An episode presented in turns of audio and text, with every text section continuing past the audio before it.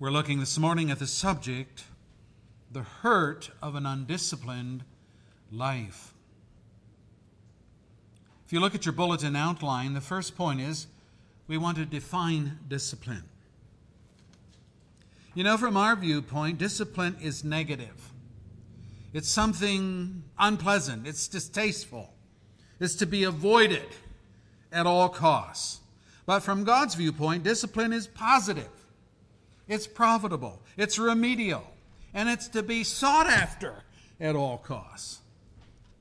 Now, the reason we have such a negative view of discipline is because we equate it only with punishment for bad behavior. And yes, the Bible has a lot to say, especially in the writings of Solomon, about the discipline of unruly children. We're going to look at some of those. We learned, did we not, two weeks ago, that David's family was a mess. His son Amnon raped Absalom's sister Tamar, and David did nothing about it. And that started mm, the animosity of Absalom against David, his father. Dad, you didn't do anything about this. So I guess I'll have to. And he started plotting, and you know the story. Absalom rebelled against David and tried to usurp his throne. He fornicated with David's concubines on the palace roof before all of Israel. And again, nothing was done. Adonijah, another son of David, tried to overthrow David in his old age and ruin David's plan to crown Solomon. And so Solomon, when writing his Proverbs, included in this wisdom literature a broad spectrum of instruction on how to discipline children. Now, he did this because David, his father, was a failure as a disciplinarian and in a large part was contributory to the rotten way his sons turned out. Of Adonijah, the writer of 1 Kings says, his father, that would be David, his father had never interfered with him by asking, Why do you behave as you do? 1 Kings 1, verse 6. In other words, David could not even bring himself to question the bad behavior of his sons, let alone do something positive about it. So we are beholden to uh, God's wisdom through Solomon to speak to the subject of disciplining children. And we can't, I think, I don't think we can ignore the connection. Solomon saw all this going on in his family, David's family. And so when he, under inspiration of the scripture, writes the Proverbs, he brings to mind, God brings to mind all of the failures of David. And Solomon says this, is, this has not been wise, but here is wisdom. Here's the wisdom from God. Let's look at some of these texts. Solomon writes, here's the, I think here's the key text. It's Proverbs 13 24. He who spares the rod hates his son, but he who loves him is careful to discipline him. That's key. I've had a number of conversations with social workers trained in the psychology of secular humanism, like that of Dr. Benjamin Spock in my day, who was the psychologist who wrote books on babies and how to rear children and all of those things. Read, read, uh, reared a whole generation of brats Dr. Spock's books. He was against corporal punishment, and these social workers see no value in corporal punishment, and they espouse the very opposite of what God says here, namely, that it's a sign of lack of love that would cause a parent to spank his or her child. I remind you that all scripture is God breathed, and so Solomon's counsel is not just so much good advice but is, in fact, the Word of God on parenting that produces godly outcomes. I wondered about this with regard to Michigan, so I decided to go online and look up on Michigan's uh, government site to find the law, if there were such a law, with regard to corporal punishment, spanking, and, and the like. And guess what? There it is in the criminal code. I'll give you the number 750.136b. And here's what it says A parent, a guardian, or other person permitted by law can reasonably discipline a child, including the use of reasonable force. End quote. I'm glad that's on the books, but I have to ask this question What would we do if spanking were banned by the state? That's the issue. Not whether government approves what the Bible says, well, whether or not we're going to obey the Bible when the government does not approve it. Here's what the apostles did. Peter and the other apostles replied, We must obey God rather than man. Acts 5, verse 29. And there, the issue was the authorities were prohibiting the preaching of Christ to the Jewish population. They didn't want that done. And the apostle says, We're not going to obey you. We're going to have civil disobedience here. We're going to refuse. And it cost them a severe flogging. They were all flogged before they were released. You didn't want to go under a Roman flog for something minor. But the apostles thought this important enough to say, No, we are not going to comply. Again, Solomon writes Folly is bound up in the heart of a child, but the rod of discipline will drive it far from him. Proverbs 22, verse 15. Now, folly here does not mean silly.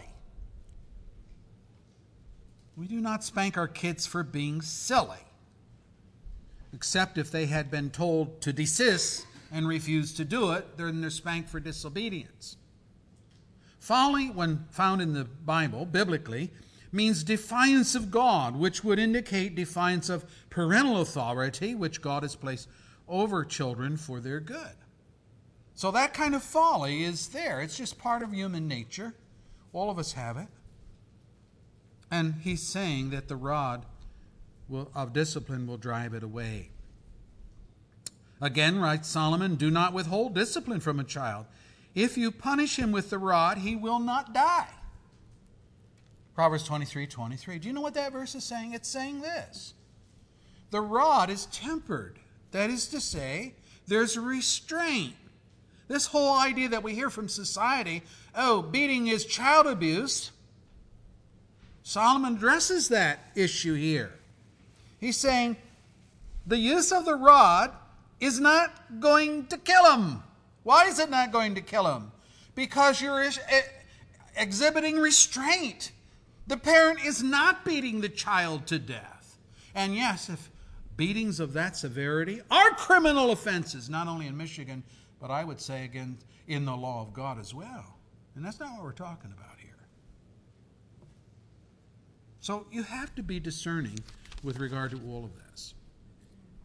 Again, Solomon writes, Discipline your son, for in that there is hope.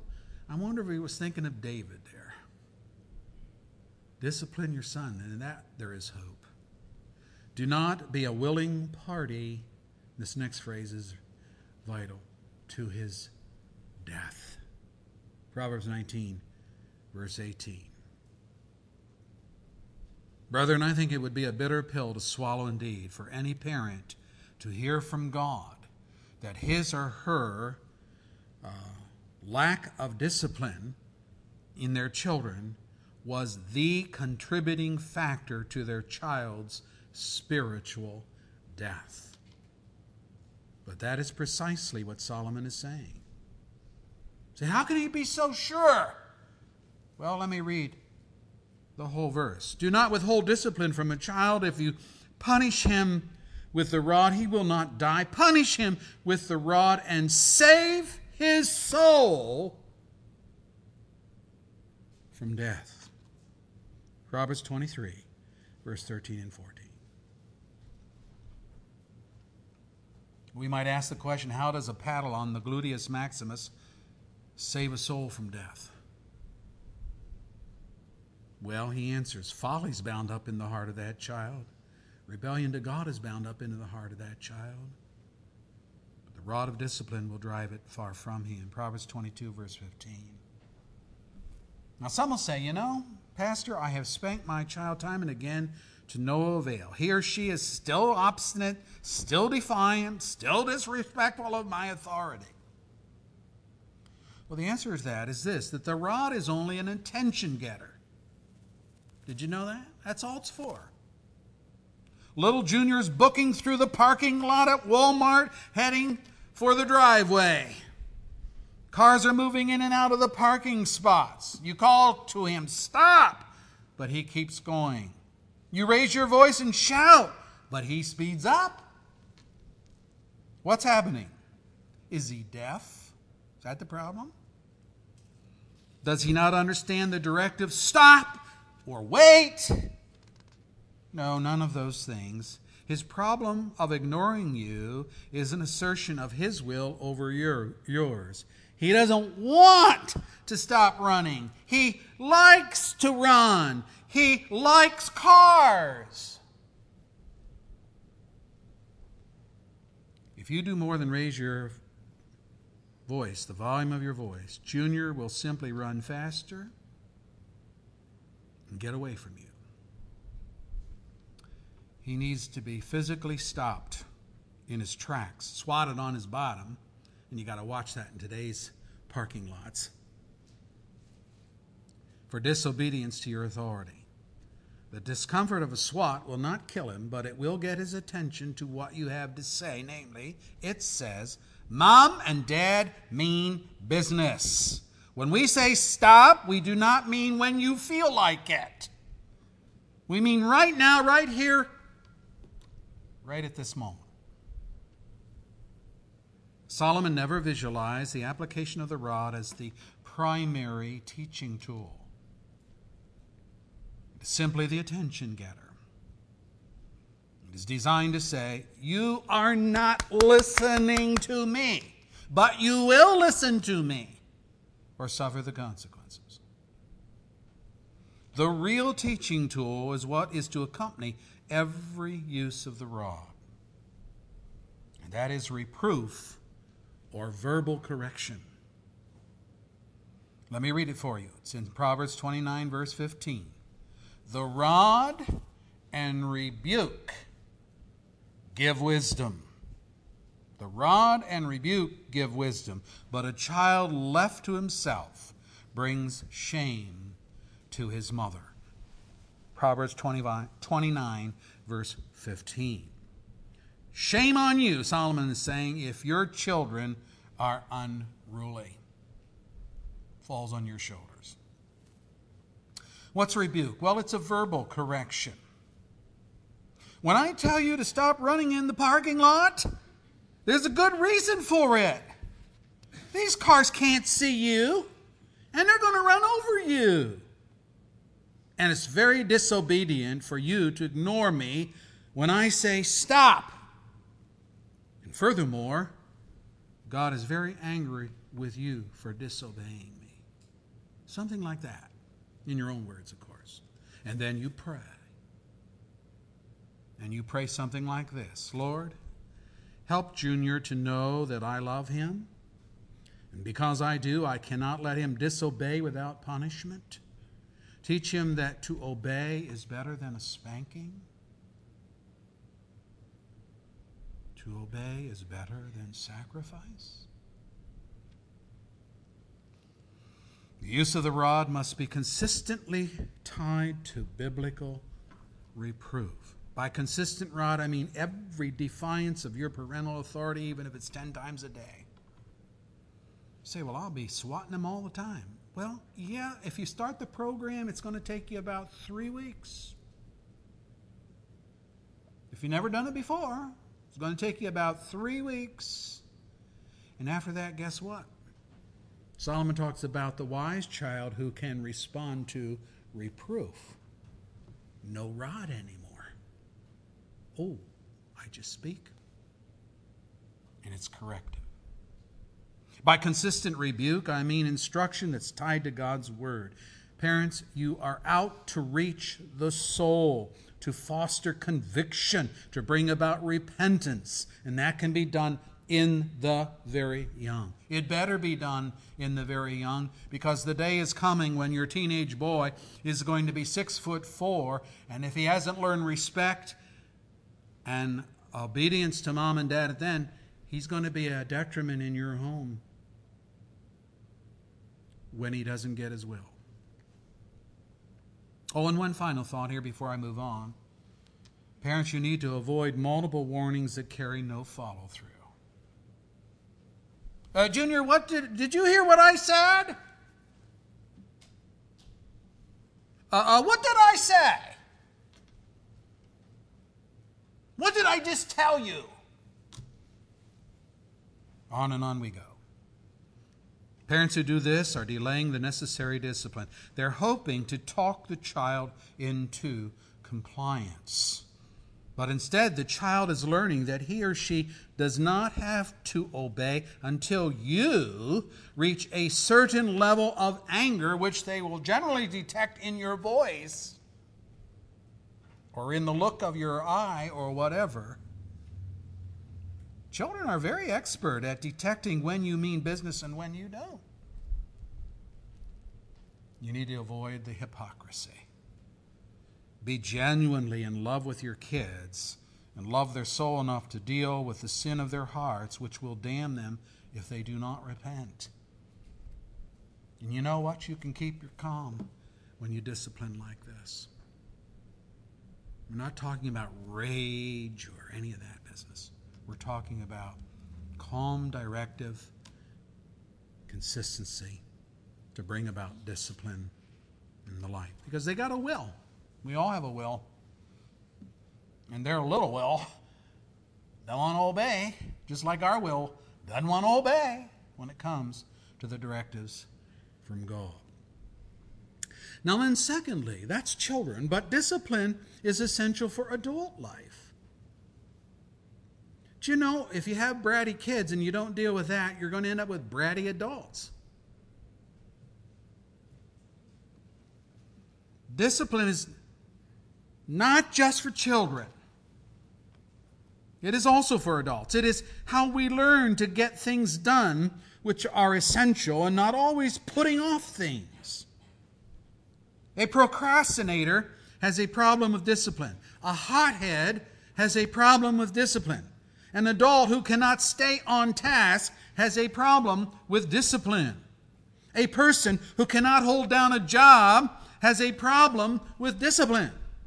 A person who is always instructing but seldom learning has a problem with discipline. I'm, all, I'm talking about adults here. And the reason all of this is so is that discipline requires us to do things that are unpleasant, things that aren't fun, things that are laborious and demanding and frustrating and, yes, hard. I mean, who wouldn't prefer to live in a state of perpetual play? It's a joke about us guys, our boys and their toys. We got to have all the latest, you know.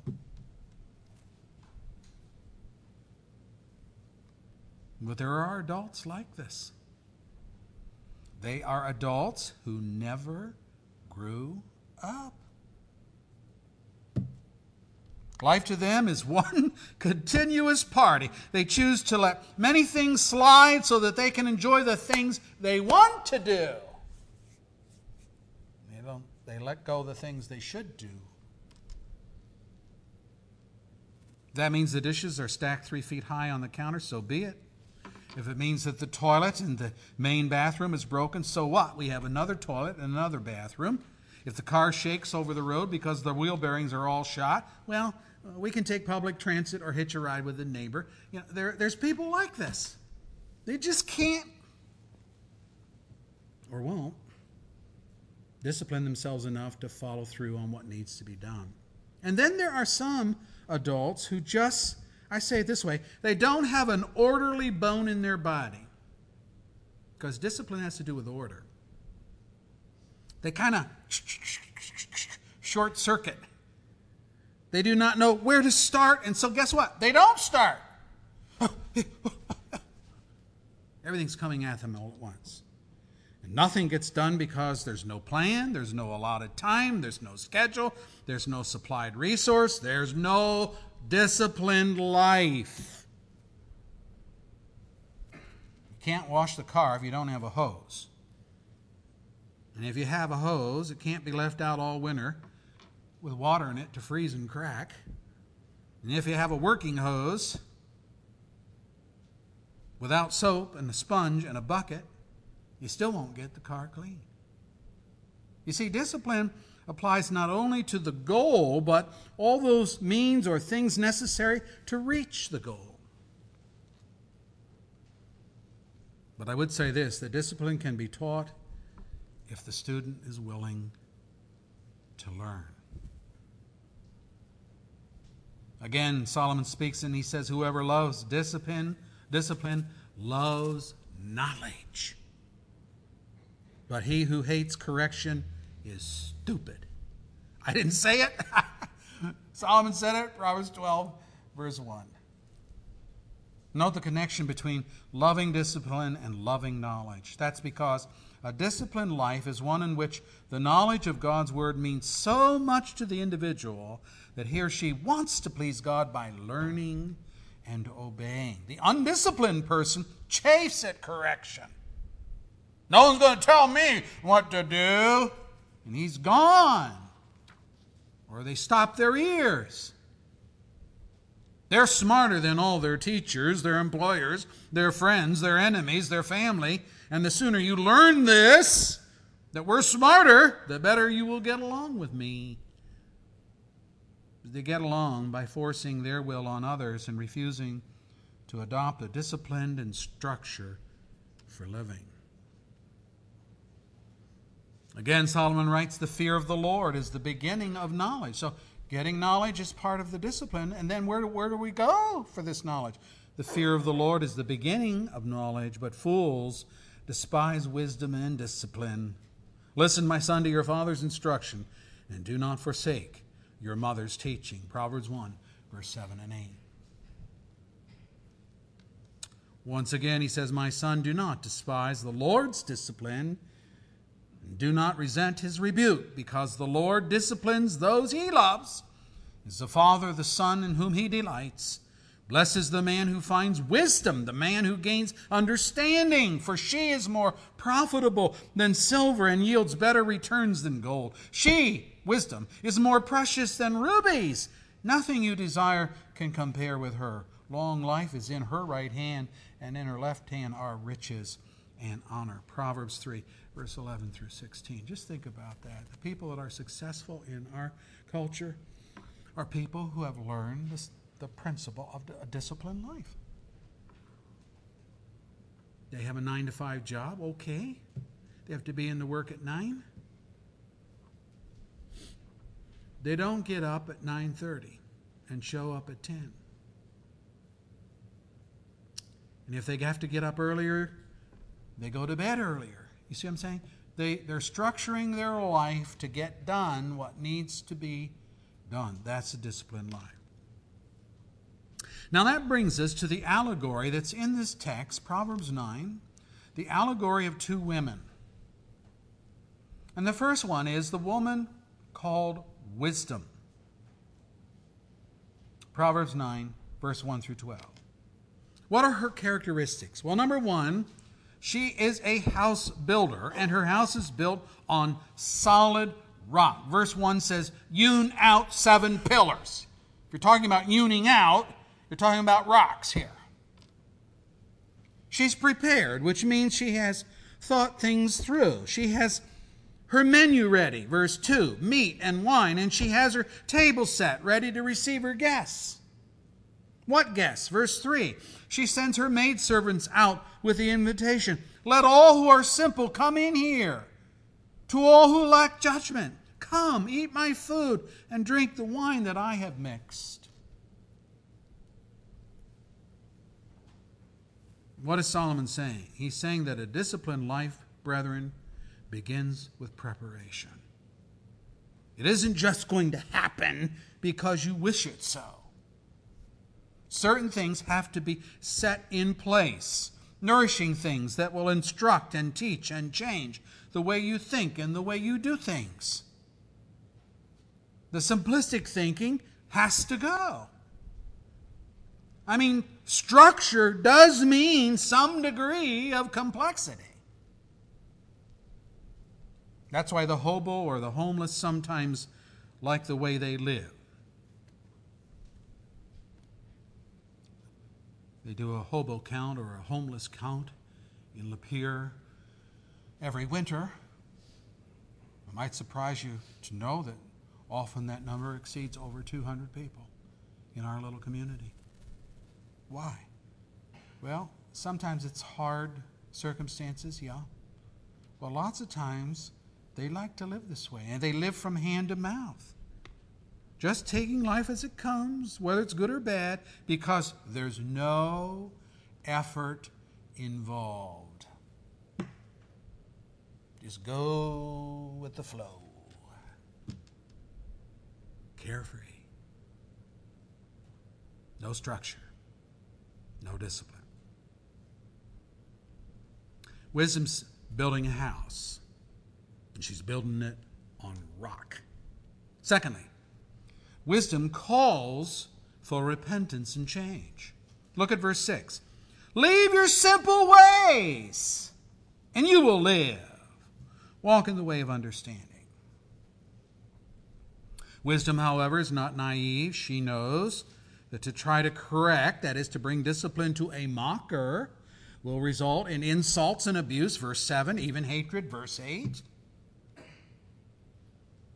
Only if below that simpleton veneer there really is a wise man or woman will there be true love for you as the one calling for repentance and change. That is because, verse 9, the wise man or woman sees your instruction as an occasion to become, Solomon says, wiser still, or to add to his learning.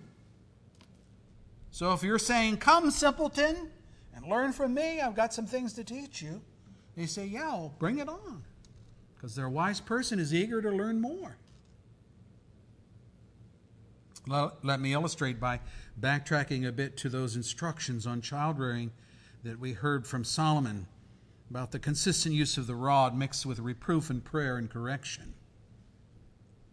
Goodly number of Christian parents listen to these things and they conclude, Oh, this is too hard. I'm not going to do that. Isn't there an easier way? Isn't there something more simple I can do? What about a pill? What about timeout versus the use of the rod? There's a defect in timeout. There is a defect in depriving your child of a privilege. No baseball for you Saturday. This is Thursday. And so all that time from Thursday to Saturday, from the time of the infraction and the discipline till Saturday baseball, what? There is a breach of relationship between parent and child. Y'all know this. Communication is strained, animosity stirs, tempers never cool down. There's the silent treatment in the home. Resentment builds. And then Saturday arrives The hatred can be felt in the air. It's been boiling for three days. But, brethren, a spanking with reproof and prayer immediately clears the air. There's repentance and forgiveness and reconciliation, not the torture of days and hours of angry faces and hostile words. Man's substitutes are not better than God's instruction.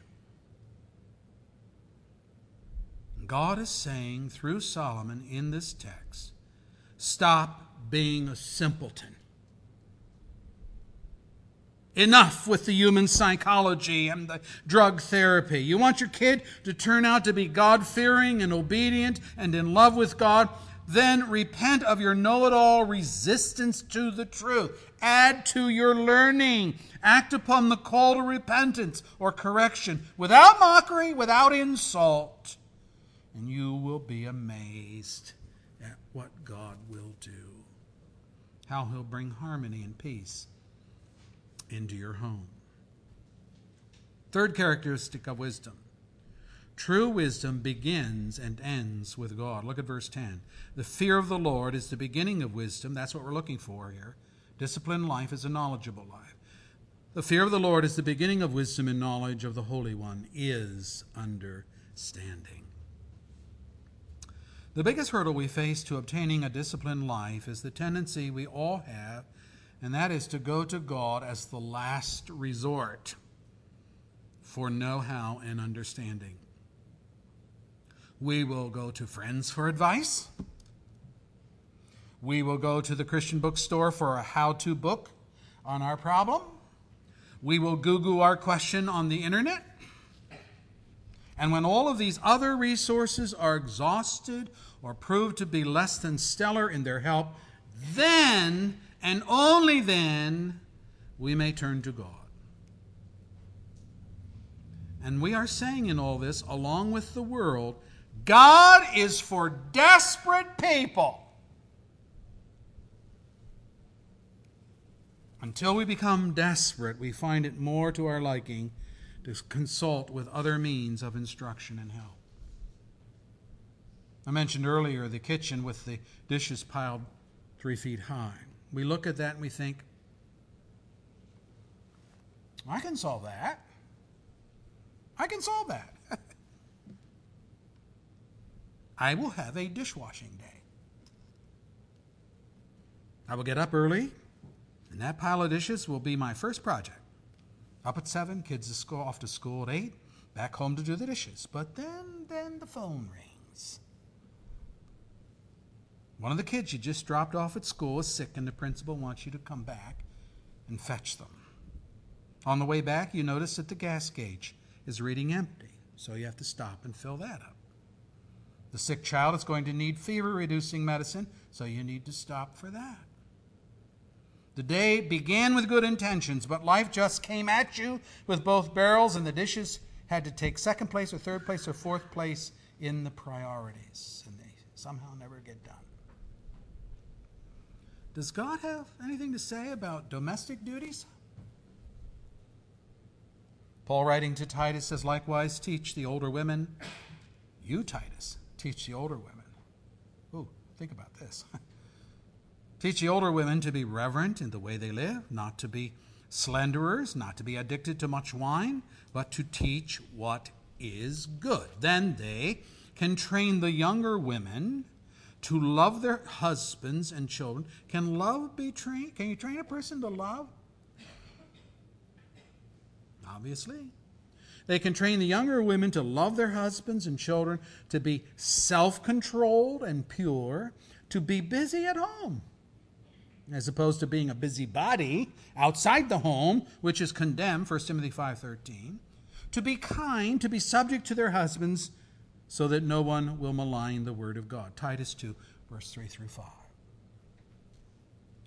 Domestic skills can be learned. The best place to learn them is from a godly woman or mother who has successfully learned herself how to keep house. I was talking to my wife about this a number of times, and Donna confesses that she learned how to do wash and clean house and care for babies from my mother and my grandmother, who lived right next door, also from her mother, but my folks happened to live next door, so they would come over and show her how to clean or how to do the wash and so forth. My mother wasn't such a great teacher on that, although she taught us how to do the wash, and she forgot to tell me what to do with bleach. So all I am, I'm off at Moody. I have to do my own white shirts. So I throw the white shirts into the washing machine at the laundromat, and I poured the bleach on them. And then I watched my shirts dissolve before my very eyes. but at least I had the connection. Bleach has something to do with getting the grime off the collar. Ding a ling a ling, Mom, I'm calling from Chicago. Oh, well, you don't pour the bleach, bleach right on the shirt. You have to mix it with water and, you know, put it in at the right time and all of that. Wisdom is discipline. And it begins with God and His Word. And let me tell you, God has something to say about discipline in every aspect of your life. You know what the outcome? It's promise. Look at verse 12. If you're wise, then your wisdom will reward you. Verse 11 gives the reward long life. If you're a mocker, you alone will suffer. Now that brings us to this second woman. And her name is not wisdom, her name is folly. And she also has characteristics. What is her characteristics? Verse 13 She's loud and undisciplined. She likes to teach, but she doesn't like to learn. Her loudness is part of her arrogance. She drowns out all opposing counsel and advice. She thinks she's wise, but she's really without knowledge. She has a lot of bravado, yes, but few feminine skills. By the way, I hate that new Stanley Steemer ad. This guy is dressed up in women's clothing and 1 800 Stanley Steemer! I'm never going to hire them again. We've had them come in and do our carpet. That's folly. That's Miss Folly. Loud, boisterous, no substance. Secondly, she's idle. No hard work for this girl. Wisdom sent her maids out as ambassadors who called out in her name from the high point of the city. Verse 3. But what is folly doing at the high point of the city? Verse 14. She sits at the door of her house on a seat, calling out to all who pass by. She makes no effort, in other words, to go to people in need. She expects them to come to her. And because she is undisciplined, she is like a fisherman with, a, with no purpose, just sitting along the shore, dangling his hook in the water, hoping to snag a fish that might happen by. But there's no real intent to catch anything. Fine if she does, also fine if she doesn't. Aimless and idle.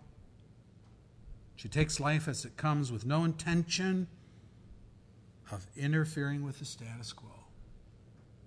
That's folly.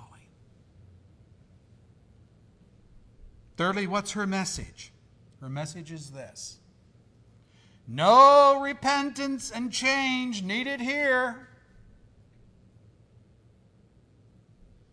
You don't have to change to come to my house. Let all who are simple come in here, she says, to those who lack judgment. And what's her message? Stolen water's sweet.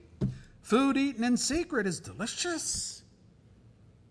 But little do they know that the dead are there, that her guests are in the depths of the grave. Verse 17 and 18. You see, Miss Folly advocates a life of luxury, self indulgence, as opposed to self discipline, a life of sin, stolen water, secret food, which, with the implied reasoning, you know, you don't have to work so hard to get results. You certainly don't have to heed God's word. You can just sit at your doorstep and people just like you, will seek you out. You know, the neighbors aren't so bad. You will actually come to love the idle and the undisciplined lifestyle. And it's a whole lot easier than all that study and search for wisdom over there at Miss Wisdom's house. Folly thinks that this is progressive thinking. She's miles ahead of wisdom because wisdom is working hard to build a homestead, but folly just accepts come what may. She's unconcerned about outcomes, but she has outcomes. And she ought to be concerned. Look at verse 18. Little do they know that the dead are there, that her guests are in the depths of the grave. Well, Solomon gives the summation of these two women in Proverbs 14 and verse 1, and here's what he says The wise woman builds her house, but with her own hands the foolish one tears hers down. You ever know anybody like that? Folly's undisciplined life brings loads of pain to her and to any of her guests. And this is because it is, as we have learned today, God's wisdom is not helter skelter. It is not do your own thing and hope for the best. It is not give God a try after everything else has failed. No, wisdom begins and ends with God. And if you pride yourself as being wiser than God, I know better, then you will dig your own grave along with Miss Folly. She ruins homes, she ruins lives, she doesn't build them up. And so I say to you this morning hear wisdom's call to repent and do it.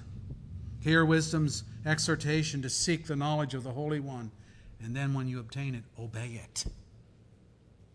Not as a last resort, but first on your list. Lay aside the fallacious notion that you can obtain something from nothing, that God will bless you just for being without doing, that your kids will turn out fine without concerted discipline on your part. No, they won't. That you can have the reward of being loved and blessed by God while you mock his righteousness and turn away from his wisdom. No, you won't. The Lord disciplines those he loves, and he'll correct you, and he'll bring trouble in your life to teach you how you should have discipline for your family and for yourself. May the Lord grant that to us. You know the um, the real problem of when I was unsaved was my rebellion. Rebellion to parents, re- rebellion to God. That was me. And my life was miserable as a result. So it is with everyone undisciplined, godless, profane, disobedient, defiant life. Don't be a simpleton. Be wise. Lord, bless and honor your word this morning. Stir us to the truths of your word. Thank you for our graduates this morning that we acknowledge today with a Bible, a study Bible. Lord, may they delve into that. May they seek for your wisdom. May that become the pattern of their life in all that they do. And help us adults who have been sitting on their hands with regard to a disciplined life, either for their children or for themselves, to get on board with what wisdom advocates. It has to begin with repentance repentance of our simple ways, putting on wisdom. Grant that to us, Lord. All of us by ourselves have our particular sins, our likes and dislikes, our preferences. But help us to be wise about our sinful natures, that they tend to oscillate towards disobedience and defiance of your word. Lord, we don't want to be defiant. We want to be compliant. And so we're asking that you will send your Holy Spirit upon us to instruct us, yes, but to change us. You have promised to write the laws of God on our hearts so that we don't have to think of them just in the book, on the page, or in the days of the Old Testament on tablets of stone. No, we need it written on our heart so that our conscience and our soul can feed on the truth. The world bombards us every day, oh God, with anti God philosophy and rhetoric. May we be discerning.